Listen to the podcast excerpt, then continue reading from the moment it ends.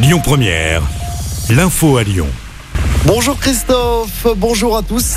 Le retour de la fête de la musique telle qu'on la connaît à l'occasion du 40e anniversaire de l'événement Lyon et Villeurbanne s'unissent et proposent un boulevard musical entièrement piéton entre les deux villes. 5 km de musique et de concerts avec plusieurs scènes installées. On écoute le maire de Villeurbanne, Cédric Van Stevendel l'esprit fête de la musique il y a 40 ans sera respecté, plus que ça même magnifié. Et puis euh, on veut en faire un moment exceptionnel, mais pas pour euh, exceptionnel au sens euh, nous les maires on va se la raconter, exceptionnel urbanais, les Lyonnais pour qu'ils vivent un moment de convivialité. Enfin, on sort de, deux ans où les choses ont été extrêmement compliquées.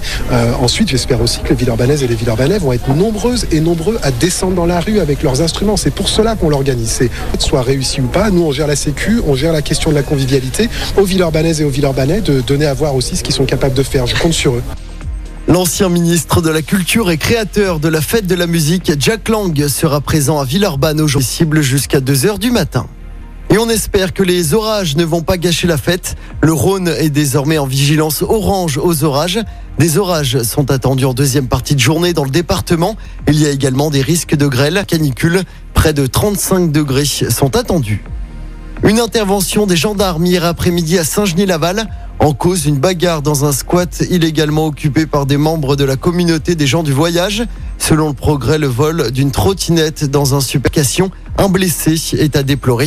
Trois personnes ont été interpellées.